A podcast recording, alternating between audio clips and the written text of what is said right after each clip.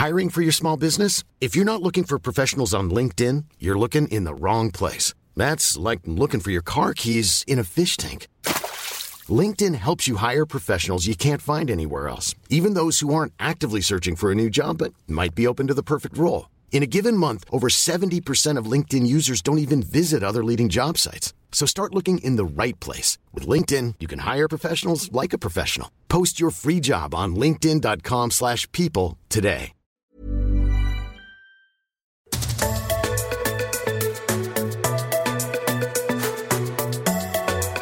Welcome to My Millennial Career. My name is Shelley Johnson. I'm a HR consultant and the founder at Boldside, where we do HR things. Today on the show, we're talking about HR actually. We're talking about the question when to go to HR. And this is something that comes up for so many people in their career where they're seeing something at work and they think, oh, should I actually talk to someone about this? Is this one of those issues that I need to go and speak to HR about? But often people feel afraid to do that. So we're going to dispel all the myths about talking to HR. And I'm joined by a friend of the show, Sarah Smith. Sarah Smith is a HR practitioner, but she's also the founder of Interview Boss, which is an awesome podcast all about job seeking. She is so much fun. She's been on the show before and she brings such good insight from her own HR background about when to go to HR. So we really get into some tricky and complex questions from our listeners. You're going to love this episode. Super helpful. Enjoy the show.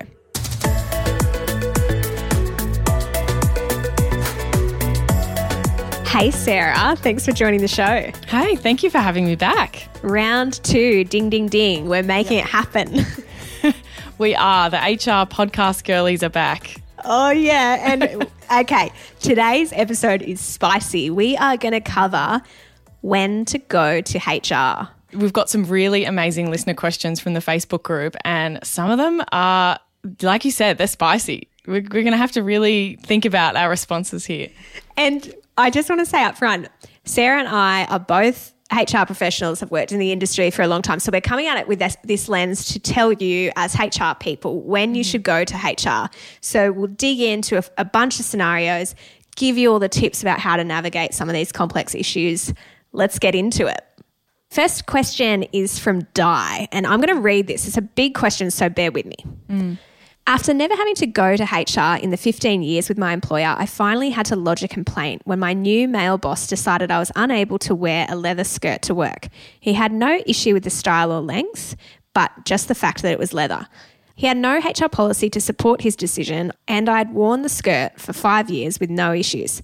I found his decision to be biased and potentially discriminatory in nature, and while I felt it was a frivolous thing to burden HR, I also felt I needed to fight the decision. HR overturned his decision. They even conducted a pub test of the skirt in question. However, he has yet to apologise or acknowledge the outcome. Needless to say, every woman in my workplace thought me fighting and winning was a win for us all. Oh, this is just like, like, why did he think that he had the right to police the material that someone was wearing? That's essentially what this is. It does make me laugh. Like, and I can imagine it's a very uncomfortable dynamic to have this happen where you're being critiqued yeah. on the fabric of your skirt. Yeah. And like I'm sure it's it it sounds like it was a bit of a principle thing too of like I may not even love this skirt that much and probably would you know wouldn't mind not wearing it again. But like, no, you can't do this. And I'm going to prove it. And I kind of like that attitude that she's taken there of like, you, I'm not just going to do this the easy way and stop wearing it. Yeah. I mean, I guess there's this tricky thing when you do decide, you know what, I'm, I'm not going to just cop that. I'm going to go and mm. talk to HR. And then you kind of expect your manager to come back to you and say, hey, look, yeah, sorry. I realized that I was wrong. Mm. It's a mm. really tough thing when you raise an issue like this and you get the outcome you want, but then your manager doesn't acknowledge it. Yeah. Yeah. And the the thoughts that I had on this one was was first of all, well done. I think good on you for standing up for yourself and potentially other people in the workplace. But I don't know that if there's no acknowledgement already, I don't know if it's going to come. This manager may just be deciding to ignore it and move on, or they may be holding a grudge and are going to move on. So I, I kind of thought just be careful that make sure that they don't retaliate against you in some way and I'd be keeping an eye out for that. One of the things that I would encourage, and I'd be keen to know your thoughts on this, Sarah, because especially if we disagree, it's really helpful for listeners mm. to see that. For me, if this happened and I was in this scenario and my manager had come to me and said, my skirt's inappropriate when I know it's not, and I go then to HR to get that decision overturned, I would be actually going back to that manager and saying, hey, look, I think it'd be good if we just chat this through what happened mm. with this whole skirt issue. And I know it might seem like it's a bit over the top, but for me, I'd be wanting to just say, clear the air on it and go, hey, look, I just need to talk about that. For me, I felt like that was a biased decision and I want to talk to you and unpack what what was it for you that made you feel that that was inappropriate because when I've talked to HR, they've clarified that it's fine. So can we just unpack this? And it just gives an opportunity to close the loop on some of the awkwardness that's there. Yeah, or even just opening the or giving the feedback even to that manager to say, I felt like I had no other option because you weren't willing to discuss this with me in the first place. And um, potentially saying that if there's an issue in the future, I really hope that we can, you can actually hear my side of the story because I, I don't want to have to bring other people into this if we don't need to in the future. That's such a good point of just clarifying that hey, like we can work this out. Yeah. Uh, we don't need to escalate it. But in this scenario, the only option for Di was that she she did need to escalate it because this person Yeah. wasn't coming to the party to have that conversation. Yeah.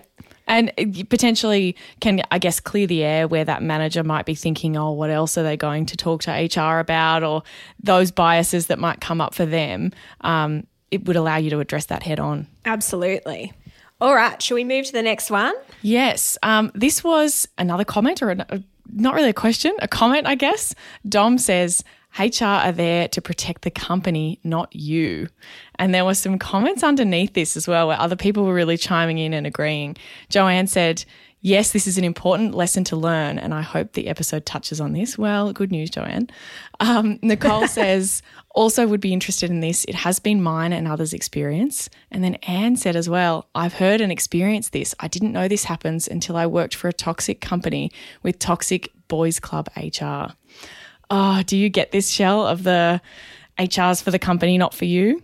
Yeah, totally. And I empathize with Dom as he's put this out there, and there was a lot of likes in the Facebook community on this one. So I get the sense that people agree and Yeah. want us to talk about it.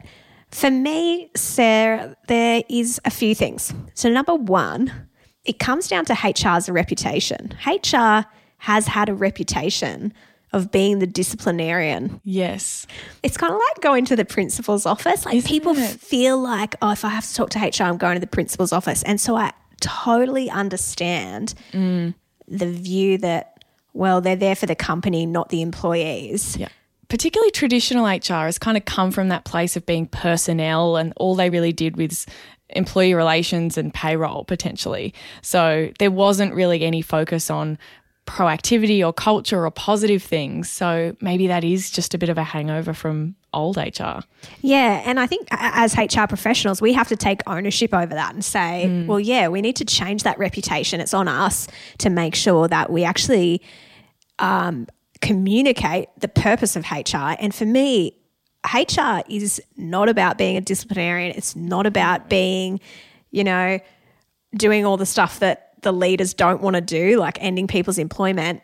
Good HR is actually about building an amazing culture and employee experience so that people thrive and the company achieves its goals. Yeah, exactly. Of looking at the company goals and saying, how do I help the company meet those goals? How do we get there? What are all the things that are stopping us at the moment and how do we fix those issues and and build an environment where achieving that is possible? Um, I have a, an interesting anecdote here. I found a couple of years ago when I was single and on the dating apps that you know how some of them list your job or you have your job title on there? I had to change it from HR to something else that was like unclear what my job title was. And I got more matches as not HR. No way. Yeah. People really have a massive stigma against HR and it's horrible. Oh my gosh. Oh my gosh. Okay. It's horrible. But you know what? HR have to own that and we have to change it up hmm. and be different to what we've been in the past. And I think it comes down to trust.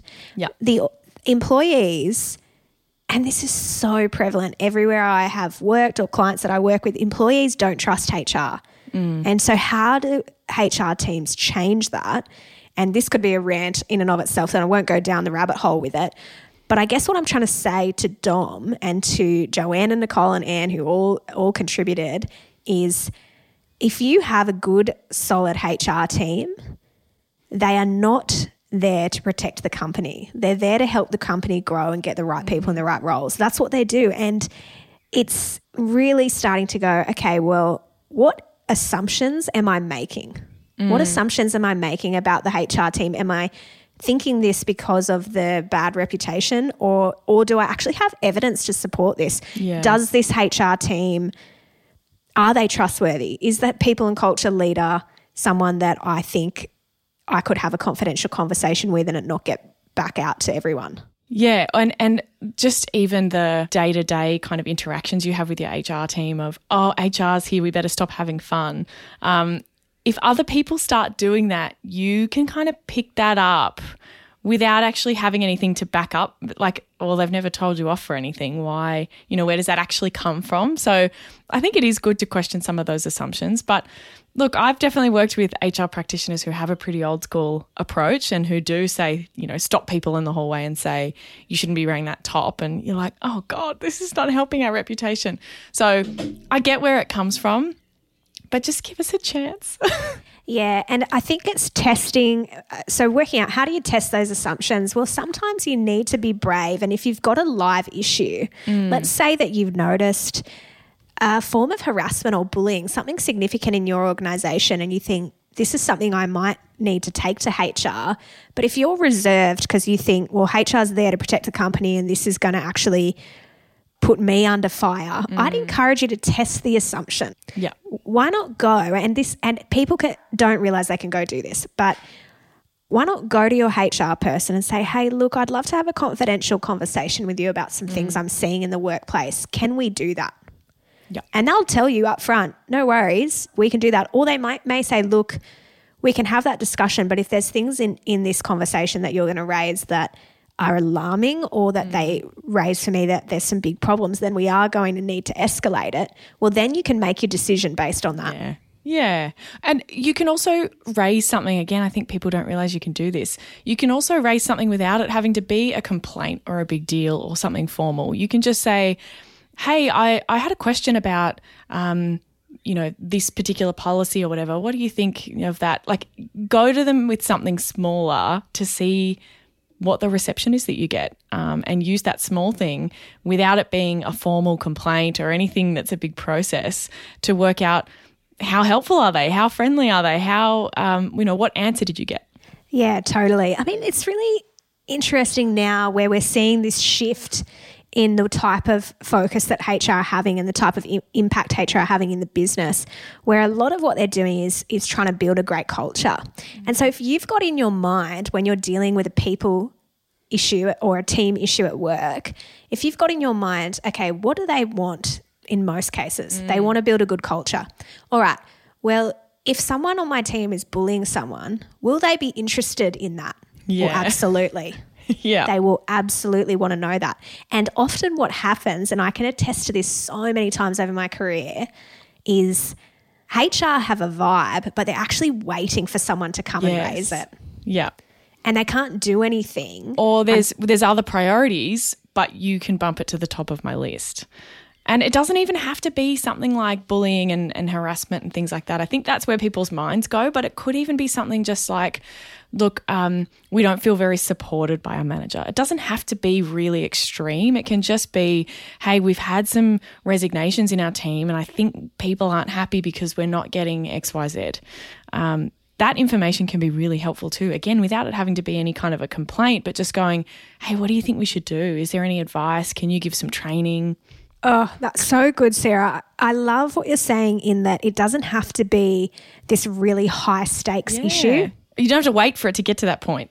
Yeah, and in fact, if we had more of those smaller conversations, we would have, Yeah. I think, a healthier culture because things would get traction earlier. Yeah.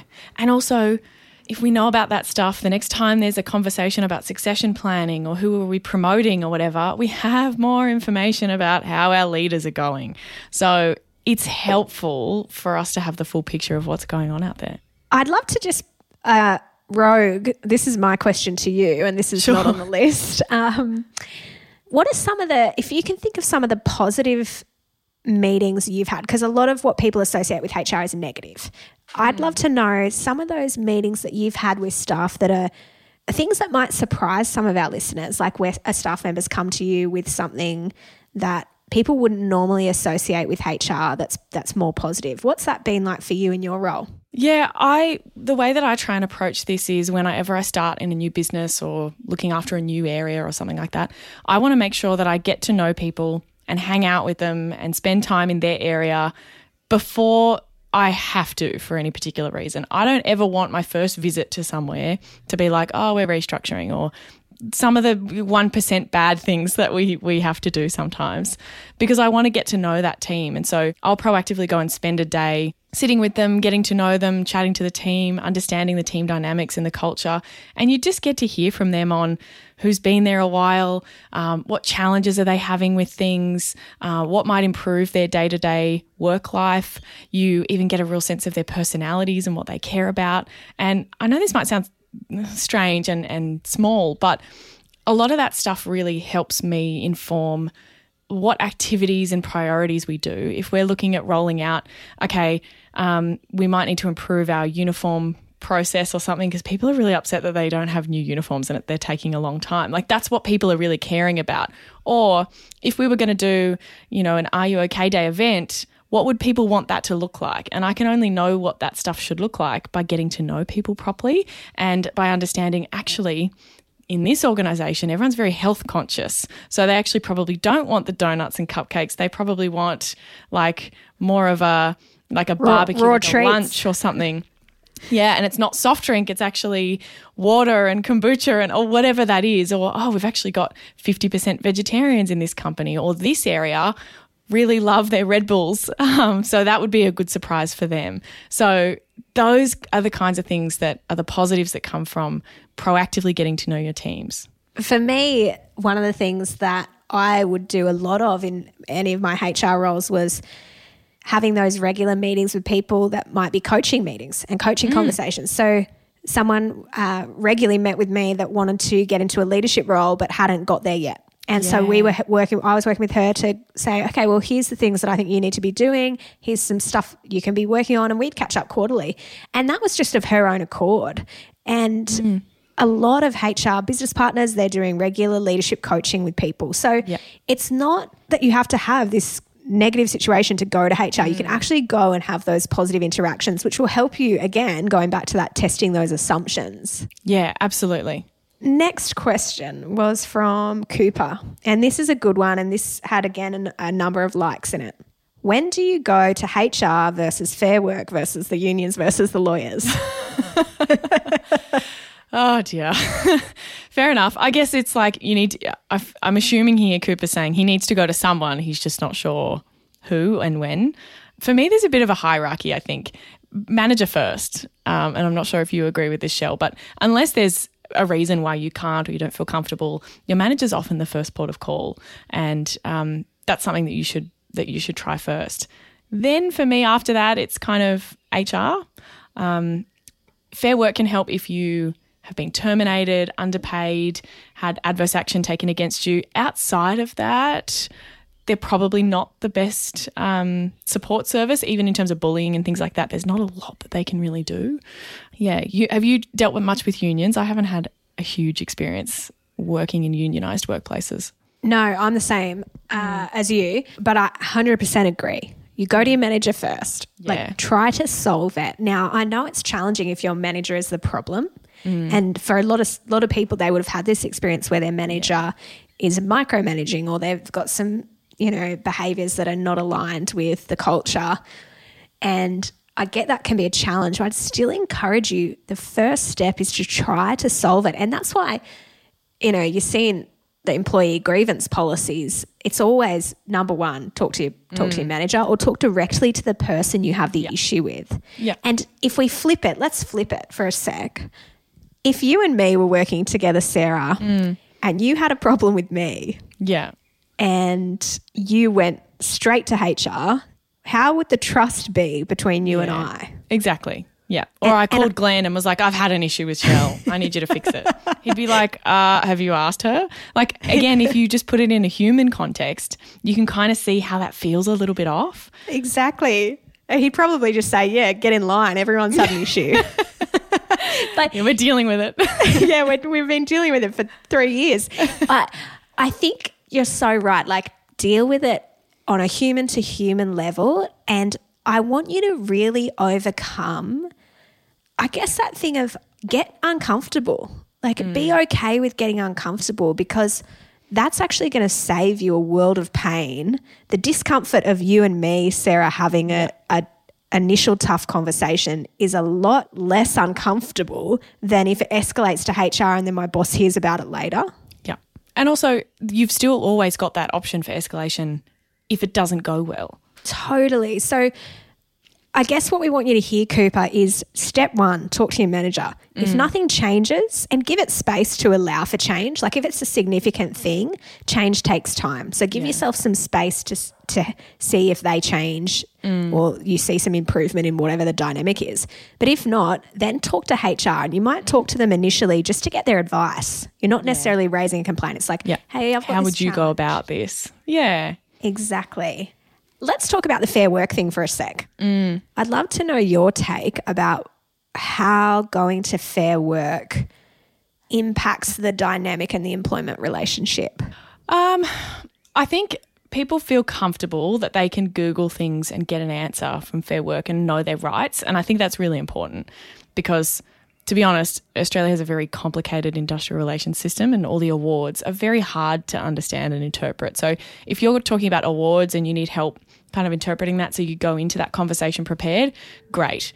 Um, I do find some people use it, well, I've spoken to Fair Work, and you're like, uh, okay, well, that's fine. You can do that. That's okay. It doesn't actually change how I'm going to deal with you or talk to you at all, but it's good that you know what you're entitled to. Um, typically, though, I would say they're they're really advice only, unless you've had something happen where you're underpaid and they can take action. If you've been terminated, then they can take action, or if you've had you know adverse action taken against you again, which tends to be something like termination um, or demotion or something like that. So there's not really much they can jump in and get involved with outside of just providing you with advice. Has been my experience. And a word of caution from me, and this might go down like a lead balloon, but I want to say it anyway because it's important. When you say, and I had this happen a, a while ago with a client I was working with, and mm-hmm. when an employee comes into a meeting and they drop the fair work bomb, mm. it really gets things with your employer on the defensive Yeah. and it does not do you any favors. Can I just say that again? Like it does not do you any favors. So what I want you to do because it's it's very adversarial. I think that's the thing. And Yeah. What I want as a HR person but also as a leader and a manager, I would feel like, hey, if they're a good boss, they want to do the right thing by you. They don't want to screw you over. Yeah. So uh, unless you've got a really toxic environment where you actually they're not they're not paying you correctly, there's some really s big dynamics that you absolutely need to follow up.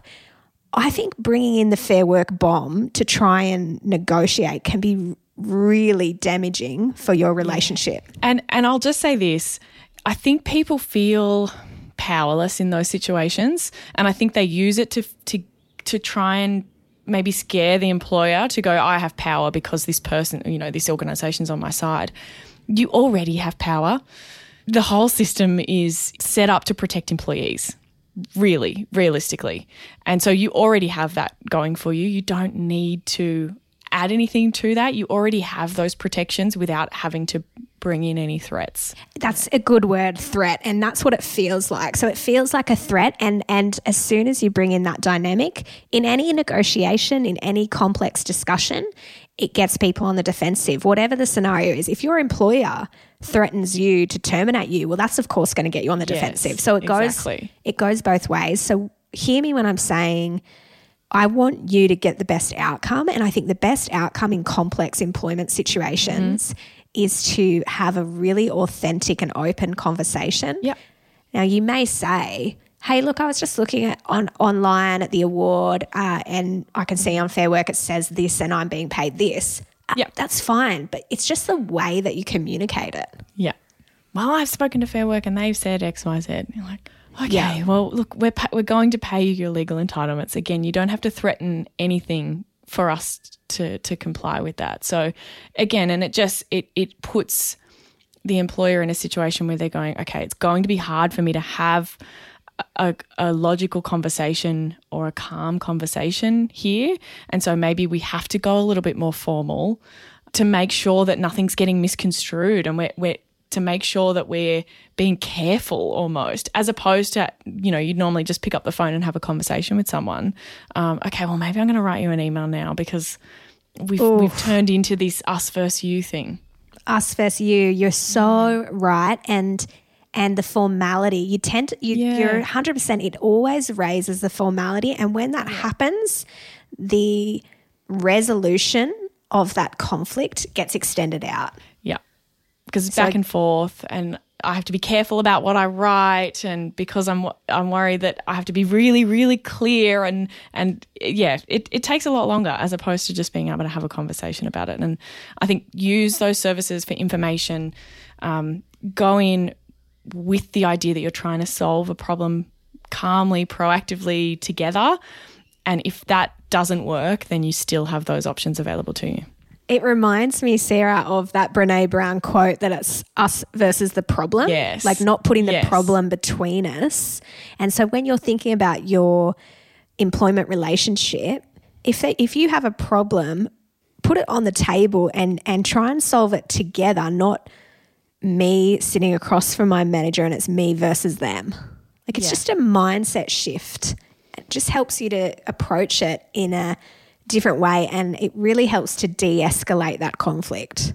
Yeah, and a lot of times we can get a resolution without needing to bring anyone else in. And I guess that kind of brings us on to the union question. And my thoughts here are obviously you have to be a union member. I, I feel like some people maybe don't know that. If you're not a union member, typically their services aren't available to you. Um, so if you want to use your union for something, you need to be a member.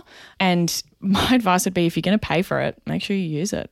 Yeah, I don't, I don't, re- I don't really have much more experience with unions than that. So that's well, that's where I'd leave it. Yep, absolutely. And I think when it comes to getting a lawyer, I would look at that when you've got a really complex scenario. So let's mm. say, okay, and as an example, your organization might be trying to terminate your role, but really your role's redundant and you're entitled to redundancy or some mm. kind of complex thing that if you don't follow that up properly, then you might miss out on a proper payment or something. Yeah. like just it is an example. Although I would throw in there, and this is what my thoughts were on this.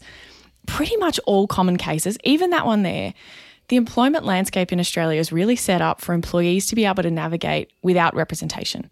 You don't need a lawyer to go um, through an unfair dismissal case. You don't need a lawyer to go through adverse action. Again, potentially sometimes it might be helpful. People certainly do.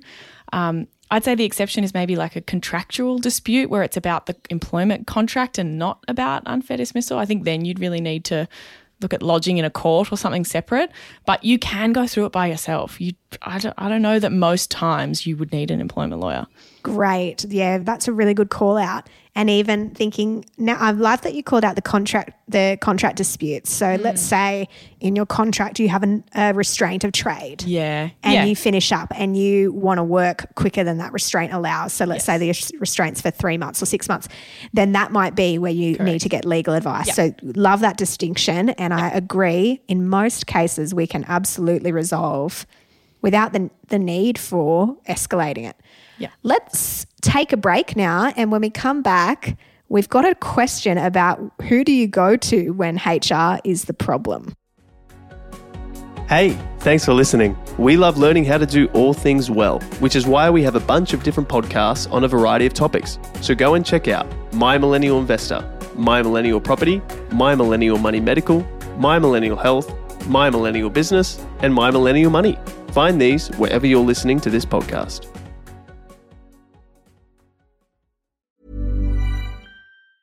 Mom deserves the best, and there's no better place to shop for Mother's Day than Whole Foods Market. They're your destination for unbeatable savings, from premium gifts to show-stopping flowers and irresistible desserts. Start by saving 33% with Prime on all body care and candles. Then get a 15-stem bunch of tulips for just $9.99 each with Prime. Round out Mom's menu with festive rosé, irresistible berry chantilly cake, and more special treats. Come celebrate Mother's Day at Whole Foods Market.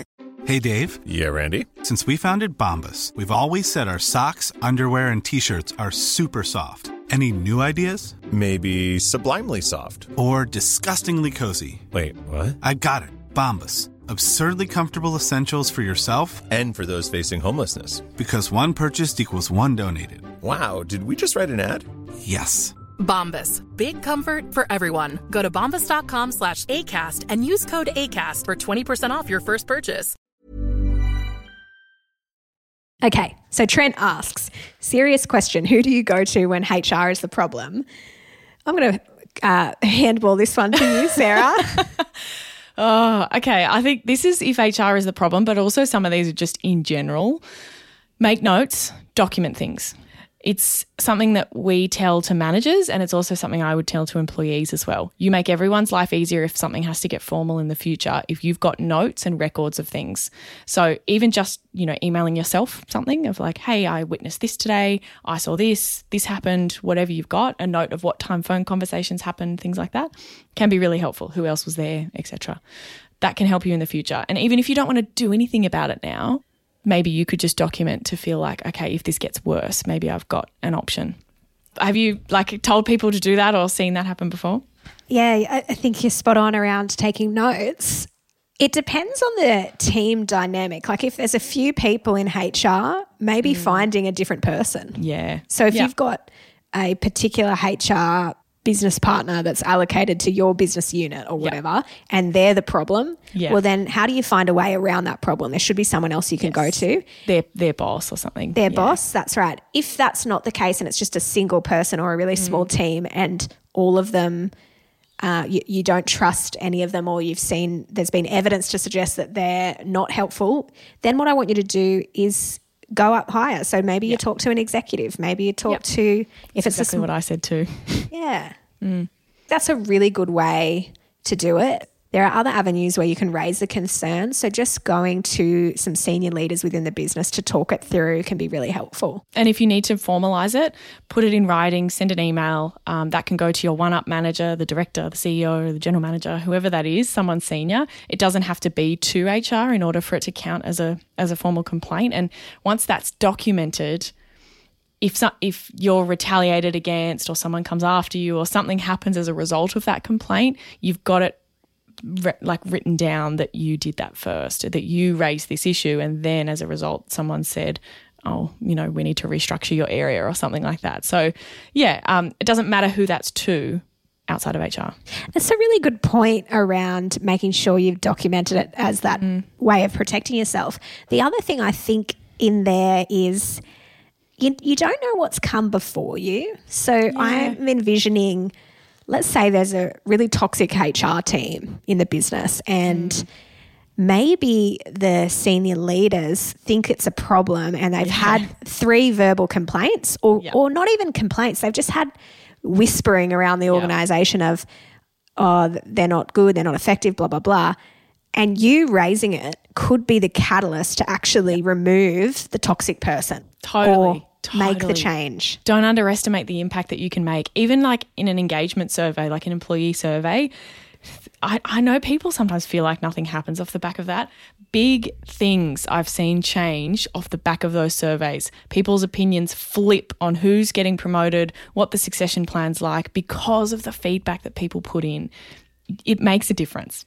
And I love that you've brought up surveys because I see a lot of people feel really hesitant to share openly in those surveys because mm. there's a, and I think there's sometimes that genuine fear of will they track who's saying what? Yeah. And so yeah. I wonder, for me, I've run so many engagement and culture surveys mm. in my time. And honestly, I can't tell you how complicated and how time consuming it would be to figure that out. And in most cases, it's impossible to work out who said what. unless you've identified yourself. That's the only way that I've seen people go, "Oh well, in in this location, the admin team something or other," and you're like, "Okay, well, there's only two of you in the admin team, so like you like they did it themselves." But ah, it's one of those things where you just you can't say it enough that it's anonymous, and I know people aren't going to believe me, but but it is, and I don't know what else we can do to say that it's anonymous, but just give it a chance. It's anonymous. And the other thing is use that tool as your opportunity to help bring about change. Because again, you could be one of 50 people saying the same thing, and all of a sudden it's like, boom, we need to make a big change. We've got big problems here. Yeah. Yep. And keep your responses if you need to out of the comment section. And if you feel more comfortable doing it that way and just putting the truth in your rating scales, great. That's still helpful. Awesome. Okay. Where are we going next? So, our next question comes from Liz, and this is a big one. She said, Bullying of you and other staff members by your supervisor or line manager when you're all in the vulnerable position of being on fixed term contracts and reliant on them for employment and future references. Bullying involved criticizing uh, people to other colleagues behind their back, being overly negative and critical about their work in front of them and in, in the front of the whole team. Colleagues known to be found crying in the toilets over the supervisor's behaviour. They're in academia, and most people are doing a four year PhD with this supervisor or are reliant on his funding for their fixed term postdoctoral employment, and it, they're usually on contracts. When and how do you report this to HR to protect yourself and others from this behaviour, given that this will very likely result in the termination of your employment contract and PhD students who are technically not employees, unlikely to be able to change supervisor midway through their PhD research project? Ooh. Wow. It's really complex. There's so many factors. There's I'm really noting the power imbalance as well here. Yeah. Usually you've got more of a I guess there's not this really strong dynamic of like their funding, the contract dynamic, the fact that you're doing a PhD research project it'd be really, really difficult to change supervisors. Yeah. Academia, I've heard as well. It's one of those places that I would not want to be in HR. I've heard that it can be really challenging to manage the behaviour of professors and things because potentially if they are very well esteemed in their field and they bring in a lot of research funding, that can outweigh some of their behaviour sometimes and people get away with stuff I've heard. Oh, wow. Okay. Well, let's let's dig into this a little bit to talk to Liz about what she can do. And it, I mean, in all of this stuff, there's all this advice Sarah and I can give you about what you should do, but it really comes down to what you want to do. Yeah. Like, what do you want? Because if you want to, I mean, for me, I wouldn't want to try and get a contract there if that's the dynamic. Like, I'd want to finish my PhD if that's my priority. Yeah. But I don't know that I'd want to be employed there because that sounds so toxic to me. Now, I'm not in academia, I don't know all the ins and outs, and I imagine getting jobs is difficult, but I just think that's just not an environment. If that's how it works, and there's been lots of mm. people who've had that experience before you, I and I completely agree with you, Shell. And I think I sometimes find this challenging because I come from a place of being very pragmatic when I'm giving advice to people, um, particularly like in this situation. And it can come across sometimes as though I'm condoning the behavior, which I'm absolutely not. You shouldn't have to be in this environment. But in terms of giving advice to someone who actually exists, like Liz, well, yes, you should be able to complain to HR and it all gets fixed, but is that actually the way it's going to happen? You've got to think about yourself and what's going to be the best result for you in all the circumstances, not in some hypothetical world that we unfortunately don't live in. Yeah, that's right. And I would be looking at what's happened in the past. So, using mm. that to inform how you make your decisions. So, if this has been a long term thing, which it sounds like it has been, I'd be talking to other employees to understand mm. okay, has anyone who's gone before me tried to address this? And if so, what has happened? If they have, and we've since had a HR change, like let's say there's a new HR mm. leader or something, well, why not give it another go Yes. and see what happens? But approach it in the ways we've talked about first. So you might approach it if there's bullying, that is a really serious thing. And we don't want to just, like you said, Sarah, say, well, that's how it is, deal with it. That's not what we're mm. saying. But we're wanting you to think through what's your ultimate outcome? Like you want to mm. finish your, I imagine you want to finish your research project. So what's the best way to get that done? Okay, well, I keep going with what I'm doing, but I might have a off the record chat with HR Yep. to say this is this is what's happening. I'm finding this very stressful. Now again, you document the conversation so that you have that in writing so that they can't terminate you later on the basis of a complaint Yes. Yep. but you're just taking those steps to test is this set in stone or is this issue actually able to be changed? Yeah, completely agree. And I, I thought, you know, is there someone else that you trust, maybe in another department or another senior person who you could just chat to to say, hey, what do you think I should do? And get their input from as someone who's been in the organization and seen how things worked. What do they think? Is there someone else as a head of department that you might be able to speak to? Or is it HR that's the best place to go? Depends in some organizations, you know, what's going to get you the most traction.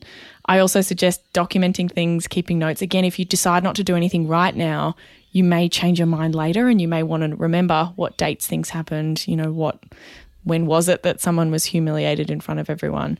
Um, and I would also say that if you do go more formal with that complaint, put some put some thought and, and time into what the content of that complaint is. I have seen this sometimes before in these kind of bullying complaints and issues where it kind of becomes just a bit of an info dump of every single thing that this person's ever done.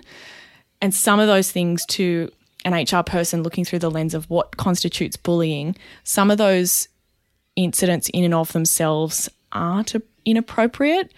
In a in a whole string they might be, but try and focus on okay, what are the what are the three key things that I want to talk about? Or is there one particular incident that happened and it should have affected you, not this person bullied that person and they were crying, but you didn't see any of it. Does that make sense? Like pick something strong. If you're going to go forward with a complaint, have a think about what you go forward with. It's going to make HR's job easier if you've got that thought through. Yeah, I love that of picking something you've actually kind of experienced or seen firsthand. So it doesn't need to be that it's directed at you, but you've seen it firsthand Yes. outplay and you can be a voice or an ally for someone who maybe has been bullied. And again, you want to show the repeated like sometimes we think, oh well, a one-off incident, but we also need to know that bullying is this thing of its repeated behavior. Yeah. So how do we not bring up and do the info dump of every single thing that's and there's a lot of hearsay in there, but maybe you've got a couple of strong points. Like you might have two things that you've seen that really validate the pattern of behavior. Yes. Yep. Correct. And I, it's not to say, you know, don't include things. It's more just if you come with something like, oh, well, I've seen two different people crying in the bathroom and it's because of the supervisor. Oh, there's not a lot I can do with that. Don't lead with that. You can include it, but like give me something that I can investigate to prove.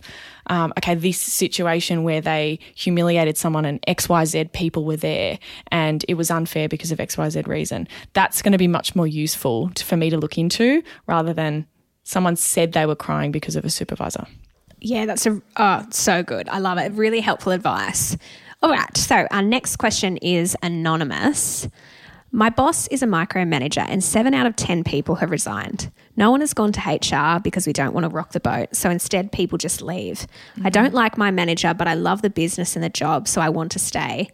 But I don't want to deal with the fallout of going to HR. Oh, yeah, micromanager. It's a common one, I think, unfortunately. Um, and I think it happens when managers don't have the tools that they need and they just try and control everything. So, uh, my thoughts here were is there someone who's about to leave who's resigned and can they do an exit interview for you? Can they help you out on the way out? Because that person is already leaving. Is that an easier way rather than you having to bring it up who's going to stay? Can they raise some of these issues? Yeah. And if you've had seven out of 10 people resign, I guarantee you HR are aware of that. Yeah, of course. Yeah. Like they are aware of that and they're thinking, what the heck's going on there? But they may not have the insight. So hmm. you, again, I know I've said this on repeat, but you could be the catalyst to get the change by bringing it up. Or, like you said, someone in their exit interview raises it. I'd also ask, how have you tried to address it already? Like, hmm. have you talked to your boss about it? Have you talked to them about, hey, I feel disempowered in this role when you jump in and um, get into the detail of my work? Can we work on setting clear goals and then I'm able to have the autonomy to figure out how I do it. Yeah. Yeah. Or I've, I've actually had some good success, I guess, managing a micromanager and getting them to back off. And, and sometimes I've had better experiences than other people in my team because of the way that I've been able to almost train them. Um, and essentially you you build trust with them because sometimes a lot of the time that's where it's coming from is they don't trust the work that people are doing. And if you can build trust then sometimes they might back off and leave you to it. So you can over communicate i find that really helps particularly initially. Hey i just thought do you want me to do you want to read through this email before i send it out? Is that okay? Okay great ask for their advice for things, make sure that they're never caught off guard without information or without being told about something. Hey, this happened. I just wanted to make sure I let you know first. And they can start going, oh, well, I know that if something happens in Sarah's area, she's going to tell me. So I don't feel the need to be in there as much. And sometimes they can give you some breathing room off the back of that strategy. That is so good. I love that. Like, probably feels like a lot of mental load and work, mm. but ultimately you get the outcome you want where they start to back off. Yes. And you don't have to like point out their behavior to them and have that awkward thing where they don't think they're a micromanager, but they are. And some of that stuff I found really, really works. And I've had other people in the team going, why doesn't this person do this to you? And I'm like, well, because I make sure that anytime a little thing happens, forward, FYI, you know, that they know that hey, I'll come to you. So it's okay. You don't have to keep asking me all day. Totally. Love and it. Again, you shouldn't have to, but like, you know, what's the result we're going for here? Can you get that? Yeah. What's the outcome? Mm. Let's say you go to HR and you raise, look, we've had a lot of turnover in our team, mm. and you raise that you feel that your leader needs some development and coaching on their leadership and that they're a bit of micromanager. I'd suggest to your HR team, hey, would we ever do a leadership 360 for our mm. manager? Because sometimes it's that they haven't had the feedback. Yeah. And are there ways that you can get the feedback and the outcome? Because I've seen micromanagers totally turn around because they've done a, a 360 degree feedback survey where they've gotten that feedback of, you know, you're a bit controlling or you get in the detail or you don't trust some of your employees. And having those blind spots raised to life and brought brought to the surface, that can be the game changer for their leadership development. Yeah. Absolutely. And imagine, oh, this is like my worst nightmare, imagining that I had a team that were thinking this about me, but I didn't know for whatever reason. Oh, I'd want to know. You so, would want to yeah. know. Oh, totally. All right, we've got one, time for one more question and we're going to wrap it up. This one's anonymous as well. Um, it says, My boss makes a lot of subtle sexual jokes. He's been in the business for 15 years. Oh, of course, it's a he. And is one of the senior managers. It seems like it's been tolerated, i.e., that's just him. He's harmless. Do I go to HR if no one else has? What do you think? well, my first thought was, Do you feel comfortable saying something? And it doesn't have to be some big formal conversation. It could just be, Hey, you know the other day when you you made that joke about you know someone laying down or whatever I, I just that made me a little bit uncomfortable. And i wondered if you could maybe you know not say those kinds of things at work. Like if you felt comfortable you can approach it in a really non-confrontational way. I had a friend of mine do this uh, not that long ago actually where one of the team members it wasn't the boss but it was one of the team members was making just some sexual jokes and a lot of people laughed at it, but a lot of people were uncomfortable. Mm. And so I think when we get uncomfortable, we kind of go into that mode of, uh, you know, those awkward laughing moments. Yeah. Like, uh, but really, a lot of people were, were put off by what yeah. he was saying. And she's such a gutsy, bold person. And I have so much respect for how she handled it. And she just pulled him aside. And it had been going on for a while. Um, and eventually she's just like, I've had enough of this. I know everyone hates it, mm. but no one's saying anything because we're all awkward. And so she just grabbed him and said, Hey, look, like, I just want to let you know that I don't like when you say that. Mm. And it put it makes me feel uncomfortable. And when he heard that, he was surprised because he's like, Oh, but everyone laughs. It's yeah. like, well, no one knows what to do with it. Yeah. No, and and I think if the person's never been given the feedback, I think this is a lot with like blokey type cultures is when there's positive reinforcement, the behavior continues. And maybe they've never been told that this is making anyone uncomfortable. And I mean, I'm reading between the lines here, but if everyone else hasn't said anything. Maybe this person is actually a good person and doesn't mean anything by it. Still doesn't make it okay. But potentially they are the kind of person who would go, Oh, I didn't realize. I'm so sorry. And that's exactly what happened in this scenario. They Mm. immediately that's complete immediately stopped. And she didn't need to go to HR. She Yeah. she just handled that independently. Now, not all scenarios are like that. And if it's particularly pervasive, like if there's a group of people that are doing it, and you mm. feel like, well, this is a cultural thing, then that's when I would diagnose. I'd probably go to HR if it feels like a kind of systemic cultural problem within a team, Yeah. because you may need more help to get that culture change as opposed to one person Yes. who you can have a conversation Yeah. with. And I said you might need to do a vibe check on how protected he is and how that might be perceived of um, of you making a complaint about their star person or whatever it is. But you can also have a chat with HR, as we've said, without it being formal and just ask for their advice. Hey, do you think I should chat to him about it? There was just this couple of comments. And again, make sure you you've got hey, there was this comment that was these words and this comment that was these words. Again, that's going to help HR understand how inappropriate and what's going on there. And could it you could you maybe chat to them again if this person is otherwise excellent at their job, really lovely, good to deal with, except for these jokes. Potentially, could it be kept anonymous and dealt with in a different way? Uh, Maybe HR could talk to you about that. Could they run, roll out some refresher training on equal employment opportunity and and um, you know um, harassment in the workplace and things like that without it being specifically targeted to that person? Is that something that they could do to potentially subtly give you some words later to go, oh, hey, didn't we learn about that in training? Totally. Yeah, no, I love it. Hey, we've covered so much ground. We've had so many questions, and I know this is going to be helpful for anyone who's in a tricky situation right now that's umming and ahhing about whether to go to HR. So thanks so much, Sarah, for joining us on this episode. Thank you for having me. Oh, anytime, please come back. I, and I know I already said before we started recording, do you want to come on more regularly? uh, I would love to tell people where they can find you and your podcast. Yeah, sure. So, my sister and I have a podcast called Interview Boss, and we focus on not the HR side or the career side, but the job search side. So, you can find us wherever you're listening to this podcast, Interview Boss, or um, Interview Boss on Instagram as well. Amazing. Get on it. All right. If you enjoyed the episode, as always, we love your feedback. Give us a five star rating and review and share with a friend who's got a tricky work situation. I know they will thank you for it. Talk soon.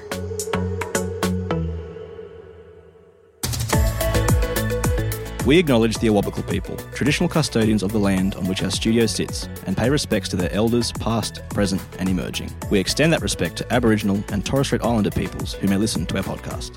Hey, thanks for listening. We love learning how to do all things well, which is why we have a bunch of different podcasts on a variety of topics. So go and check out My Millennial Investor, My Millennial Property, My Millennial Money Medical, My Millennial Health, My Millennial Business, and My Millennial Money.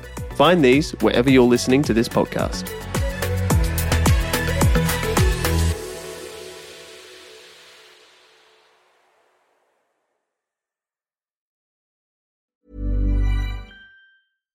Mom deserves the best, and there's no better place to shop for Mother's Day than Whole Foods Market. They're your destination for unbeatable savings, from premium gifts to show-stopping flowers and irresistible desserts. Start by saving 33% with Prime on all body care and candles. Then get a 15-stem bunch of tulips for just $9.99 each with Prime. Round out Mom's menu with festive rosé, irresistible berry chantilly cake, and more special treats. Come celebrate Mother's Day at Whole Foods Market.